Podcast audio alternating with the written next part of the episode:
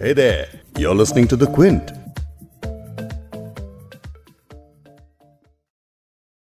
अहिंसा को हथियार बनाकर देश को आज़ादी दिलाने वाले महात्मा गांधी की 30 जनवरी को नाथुराम गोडसे ने हत्या कर दी थी। पूरा देश आज उन्हें नमन कर रहा है। पीएम मोदी राष्ट्रपति रामनाथ कोविंद कांग्रेस की अंतरिम अध्यक्ष सोनिया गांधी सभी ने उन्हें याद किया। लेकिन एक खबर जो 30 जनवरी को ही आई, उसने दिल्ली ही नहीं, देश को एक बार सोचने पर मजबूर कर दिया है कि हम किस रास्ते पर हैं। दिल्ली के जामिया इलाके में सीएए और एनआरसी के खिलाफ छात्र रैली कर रहे थे। तभी जामिया की सड़कों पर एक शख्स बंदूक लहराता हुआ निकला और उसने प्रदर्शनकारियों की तरफ़ गोली चला दी। इस हमले में जामिया का एक छात्र घायल हो गया। वो लगातार बंदूक लहराता रहा। जी हाँ, ये सब हो रहा था राष्ट्रीय राजधानी दिल्ली की सड़कों पर, और वो भी कई पुलिस कर्मियों के सामने।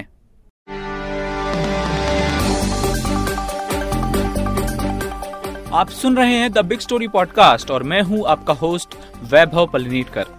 क्विंट हिंदी पर हम बिग स्टोरी पॉडकास्ट में एक बड़ी खबर आपके लिए लेकर आते हैं। हमारी कोशिश रहती है कि खबर का जायजा इस तरीके से लिया जाए कि आप खबर के हर पहलू से वाकिफ हो सकें। आज के बिग स्टोरी में हम बात करेंगे दिल्ली के जामिया इलाके में हुए गोलीकांड पर। हम आपको बताएँगे कि ये सब कैसे हुआ। क्विंट रिपोर्टर गर्विता जामिया इलाके में मौजूद थी। हम उनसे समझेंगे कि जब ये घटना हुई तब वहाँ क्या हालात थे। पुलिस डिप्लॉयमेंट डिप्लॉयमेंट ऑलरेडी बहुत ज़्यादा थी बट उस इंसिडेंट के बाद करीब 10 और पुलिस वैन्स आई करीब पाँच से छः एम पुलिस की बसेज आई। आपको सुनाएँगे कि पूरी वारदात पर दिल्ली पुलिस का क्या कहना है। अभी उसे अभी उसको अप्रहेंड कर लिया गया है अभी उससे पूछताछ जारी है। तमाम तथ्य और डिटेल्स मिलने के बाद ही उसके बारे में हम कुछ साझा कर सकेंगे। इसके साथ ही बात करेंगे क्विंट के पॉलिटिकल एडिटर आदित्य मेनन से और समझने की कोशिश करेंगे कि ऐसे हालात दिल्ली में क्यों बने और आने वाले दिनों में दिल्ली में चुनाव है तो इस घटना का चुनाव पर क्या असर पड़ेगा? पे केजरीवाल ने फ़ौरन जवाब दे दिया कहते हुए कि दिल्ली में क्या हो रहा है आप लॉ एंड ऑर्डर संभालते क्यों नहीं? लौटते हैं आज के पॉडकास्ट पर। दिल्ली के जामिया इलाके में नागरिकता कानून के खिलाफ प्रदर्शन चल रहा था। उसी जामिया की सड़कों पर एक शख्स आज बंदूक लहराते हुए घुस गया। जय श्री राम के नारे लगाए और गोली चला दी। इस हमले में जामिया मिलिया इस्लामिया यूनिवर्सिटी का एक छात्र जख्मी हो गया। गोली चलाने वाले की पहचान हो गई है। जो लोग वहाँ मौजूद थे, वो बताते हैं कि गोली चलाने वाले ने साफ़ साफ़ चीख चीख कर कहा था कि ले लो तुम अब आज़ादी। इसके बाद उसने गोली चला दी। हमारे साथ मौजूद है क्विंट की रिपोर्टर गर्विता, जो जामिया इलाके में वारदात के तुरंत बाद वहाँ मौजूद थी। पुलिस डिप्लॉयमेंट डिप्लॉयमेंट ऑलरेडी बहुत ज़्यादा थी बट उस इंसिडेंट के बाद करीब 10 और पुलिस वैन्स आई, करीब पाँच से छः एम पुलिस की बसेज आई। दो वाटर कैनन्स थे वहाँ पे। हर एक पुलिस ऑफिसर के पास टीयर गैस क्या इक्विपमेंट था। तो डिप्लॉयमेंट तो उस इंसिडेंट के बाद बहुत बहुत ज़्यादा हो गई। और पूरा बैरिकेड कर दिया था। जामिया का जो वो पूरा रोड था, वहाँ पर बिल्कुल ब्लॉक कर दिया था। किसी को ना वहाँ से अंदर जाने दे रहे थे और ना ही प्रोटेस्टर्स को अंदर से बाहर आने दे रहे थे। वहाँ पर होली फैमिली हॉस्पिटल भी है लेफ़्ट में। वहाँ पर भी सिर्फ़ पेशेंट्स को ही जाने दे रहे थे अंदर। रिलेटिव्स भी जाना अलाउड नहीं थे। तो पूरा बेसिकली पूरा एरिया उन्होंने वो कॉटन ऑफ़ कर दिया था।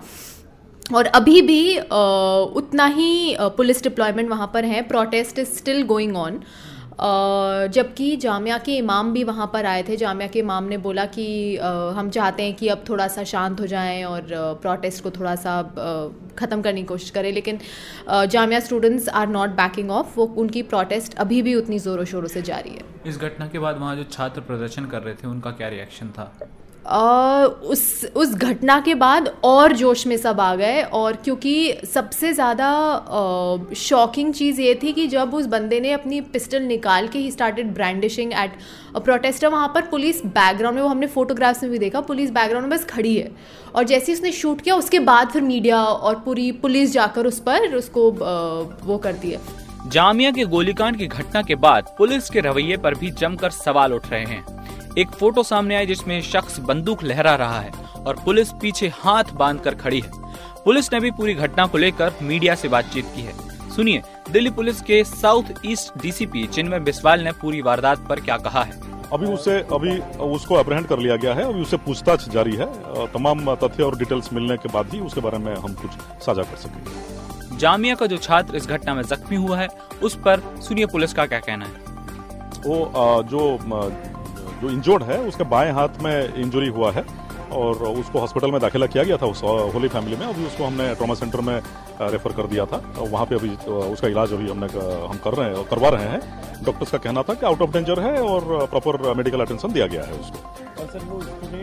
उसका कहना है कि वो जैसे उसके अनुसार वो जामिया का स्टूडेंट बता रहा है।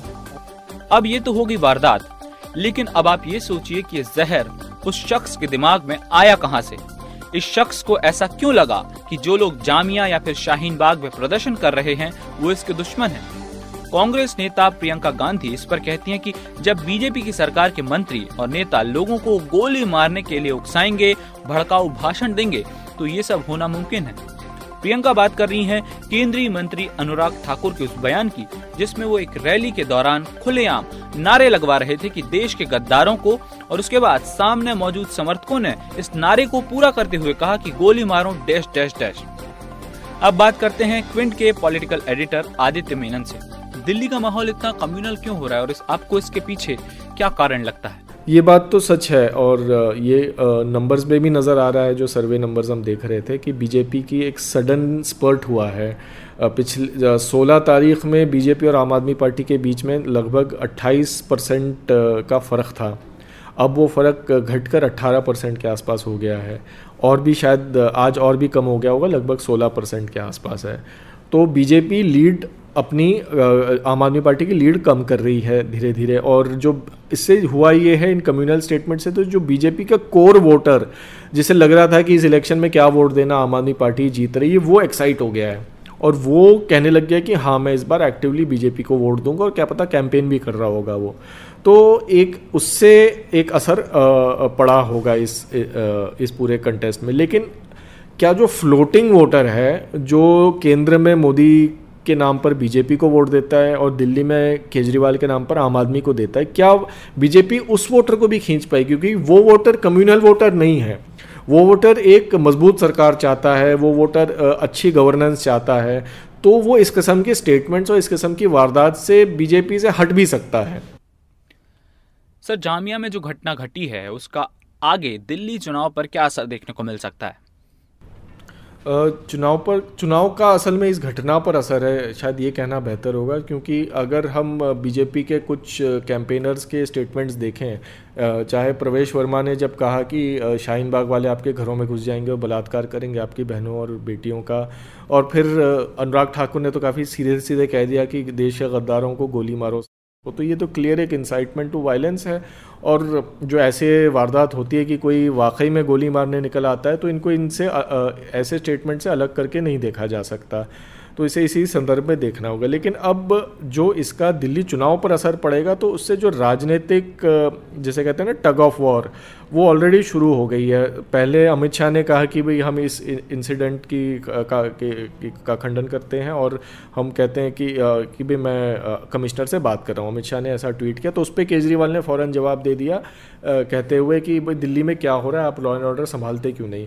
तो अब लगता है आम आदमी पार्टी, जो अब तक बीजेपी ऑफेंसिव में थी, आम आदमी पार्टी के खिलाफ उन्हें शाहीन बाग के से मिला जुला बता रही थी। अब आम आदमी पार्टी ऑफेंसिव में ये सारी सियासत की बात आपने समझ ली। लेकिन काम की बात यह है कि ये देश विचारधारा की लड़ाई वाला देश है। हिंसा की इसमें जगह नहीं है। देश का ये जो कॉन्सेप्ट है, वो लोगों के लिए है। और इन्हीं के लिए तो सियासी पार्टियाँ और सरकारें हैं। तो यह आपस में बांटने का धंधा और गाली से लेकर गोली का धंधा बंद हो। और हम सब मिलकर इसे बंद कर सकते हैं। आज के पॉडकास्ट में इतना ही। कल फिर मिलेंगे एक और नए मुद्दे के साथ। तब तक आपको बता दें कि आप बिक्सुरी हिंदी, क्विंट हिंदी की वेबसाइट पर तो सुन ही सकते हैं। इसके अलावा गूगल और एप्पल पॉडकास्ट स्पॉटिफाई और जियो सावन पर भी सब्सक्राइब कर सकते हैं।